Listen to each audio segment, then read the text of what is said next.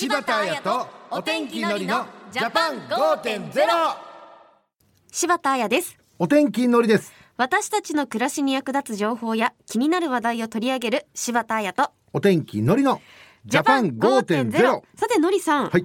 のりさんインターネット使うと思うんですけれども、はい。普段どんなことしますか？あ言える範囲で。くれぐれも言える範囲で。まあいい加減にしなさい。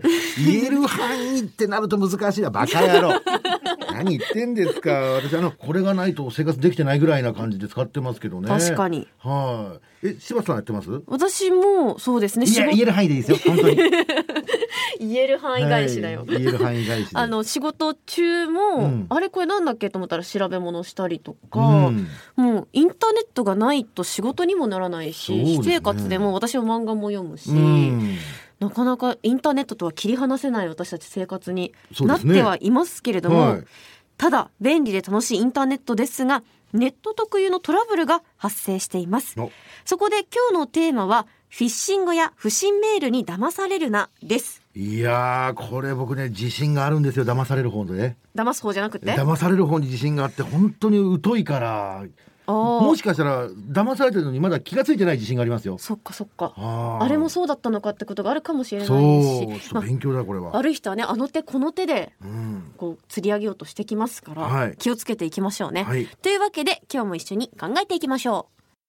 柴田彩とお天気のりのジャパン5.0明日の暮らしをわかりやすく内閣府政府広報の提供でお送りします。今日のゲストは警察庁情報技術犯罪対策課の加門俊彦さんです。加門さんよろしくお願いします。よろしくお願いします。よろしくお願いします。さて買い物や検索そして連絡などもうインターネットのない世界は考えられないという人は多いですよね。すごく便利な一方でどんな人にでもトラブルに巻き込まれるリスクがあるということですよいのりさん。やーこれは怖いですよ。あの具体的にどんなトラブルに巻き込まれるんでしょうか？はい。様々な種類がありますが、本日は重要な連絡や興味を引くお知らせのように見せかけた。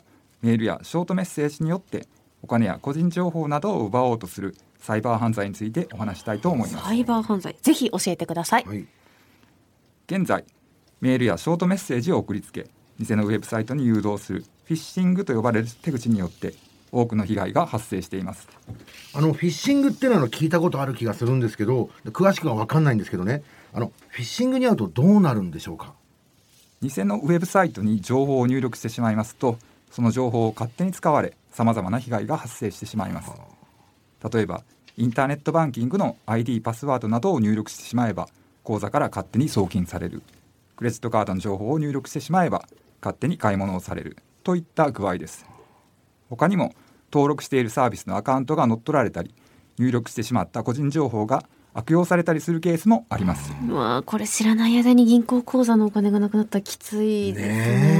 ねインターネットバンキングの被害はどのような状況ですか？はいインターネットバンキング被害は昨年9月以降急増しました。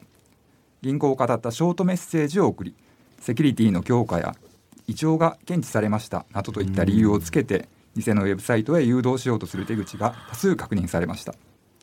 文面の一例を挙げますとお客様の口座はセキュリティ強化のため一時利用を停止しております。再開の手続きをお願いします。などという内容です。いやセキュリティ強化とかしかも預金もあるのに利用停止とかって言われたら、いかにも銀行からの重要な連絡のように装ってやられたらちょっとなかなか信じちゃうよ、うん、慌ててアクセスしてしまうかもしれないですね。メッセージの本文はもちろん送信元のアドレスを変更して本物に見せかけたりサイトの URL にも本物と似ているものを使用したりと巧妙化しているので注意が必要です。不審なメッセージには銀行を装うものの他にも宅配便の不在通知を装うものなど様々あります。スマホに不審なあのショートメッセージとかが届く時とかあるんですけどあのお金がもらえますとかあの選ばれましたみたいなやつがあるんですけどそういうことですかね。それもフィッシングが目的かもしれません。まあ送信者はメッセージを受けた人が興味を引くよういろいろな工夫を凝らしています。社会的に関心が高まっていること。例えば1人10万円の特別定額給付金の手続きを装う。などもっともらしいメールやショートメッセージが確認されています。悪巧みをする人は不安や欲求といった気持ちを悪用するんですね。そうですね。またネットで検索をしたところショッピングサイトに見えるサイトでマスクや消毒液の在庫あります、うん。というような説明を見つけクレジットカードの情報を入力してしまった。あるいはお金を振り込んだのに商品が届かない。などといった相談も警察に寄せられています。やっぱりあの時ってこの店頭にマスクとか消毒液が本当なかったわけですもんね。ね。で購入する側としてはもういち早くもうどうしても欲しいっていう気持ちがあったと思うんですけどね。まあ、そういった心理につけ込んでいるのだと思います、まあ、最近では新型コロナウイルス感染症への対応もありインターネットを利用する機会が増えた方もいると思いますのでこういった偽サイトの被害に遭わないよう十分に気をつけていただきたいです、確かに私ももうそれまでも相当使ってましたけど、うん。さらにインターネットを利用する機会って増えたんですよね。どのように注意したらいいですか？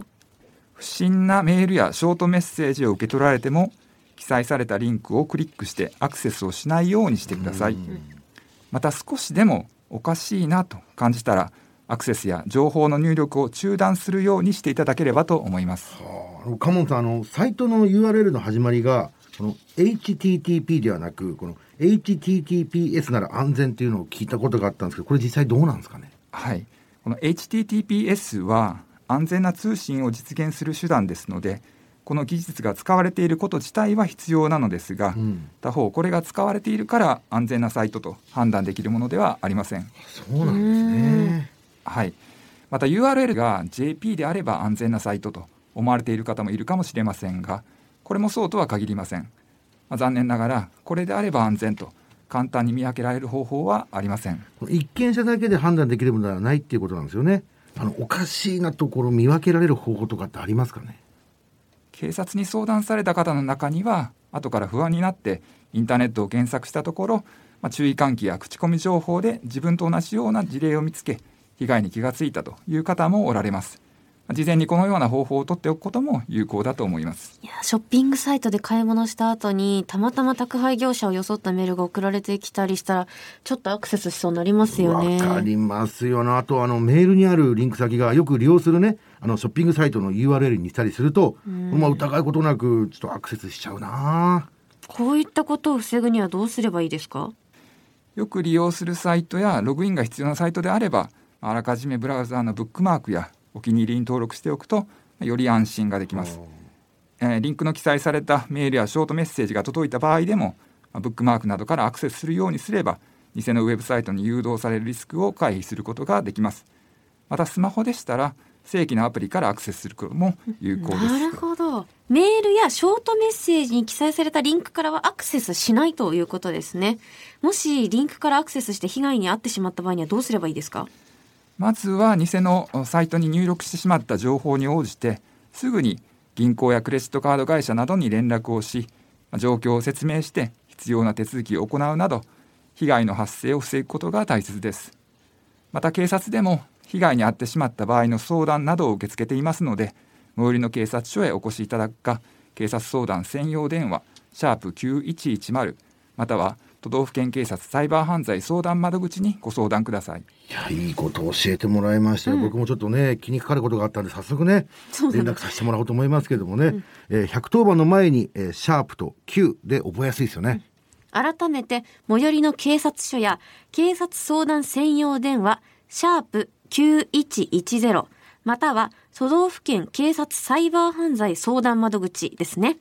各県の警察サイバー犯罪相談窓口の電話番号は警察のサイトで確認できます。最後にカモンさん、リスナーの皆さんにお伝えしたいことありますか？本日お話したフィッシングという手法はサイバー犯罪の代表的な手口の一つですがパソコンやスマホといった機械ではなく人間が騙されてしまうことで被害が生じるものです具体的な手口などは時間とともに変化している状況にありますので随時最新の手口と対策を知っていただきサイバー犯罪の被害に遭わないよう普段から備えていただけると幸いです今日は警察庁情報技術犯罪対策課のカモン俊彦さんをお迎えしました。カモンさん、ありがとうございました。ありがとうございましたありがとうございました。柴田彩とお天気のりのジャパン5.0今日はフィッシングや不審メールに騙されるなというテーマでお送りしました。いかがでしたか？いや、あのー僕も本当に、なんかね、パソコンとかが苦手なええええとこがあったんで、だから逆に、いざ自分からすると、便利なパソコンとかね、ネットの世界を上手に使えてなかったんですよ。もう怖がってて。ええ。だけど、しっかりとした情報を入れた方が、より安全なんだなってことが今日分かったってことですかね。そうですね。ええあとは、まあ、リンクを押さないとか、うんそういったことで対策できるんだなってことがよくわかりましたね。よかった。一回不審なメールが届いても、一呼吸置いて冷静になっていただければと思います。そうだね。はい。便利な時代だからこそ皆さん個人情報への意識を高めていきましょう。はい次回は消費者ホットライン188いややについてお送りします。はい。消費生活相談員の会でも出てきた消費者トラブルの相談窓口188番いややについて詳しく紹介したいと思います。ううんんということでここまでは柴田彩とお天気のりのジャパン5.0また来週。柴田彩とお天気のりのジャパン5.0明日の暮らしをわかりやすく内閣府政府広報の提供でお送りしました。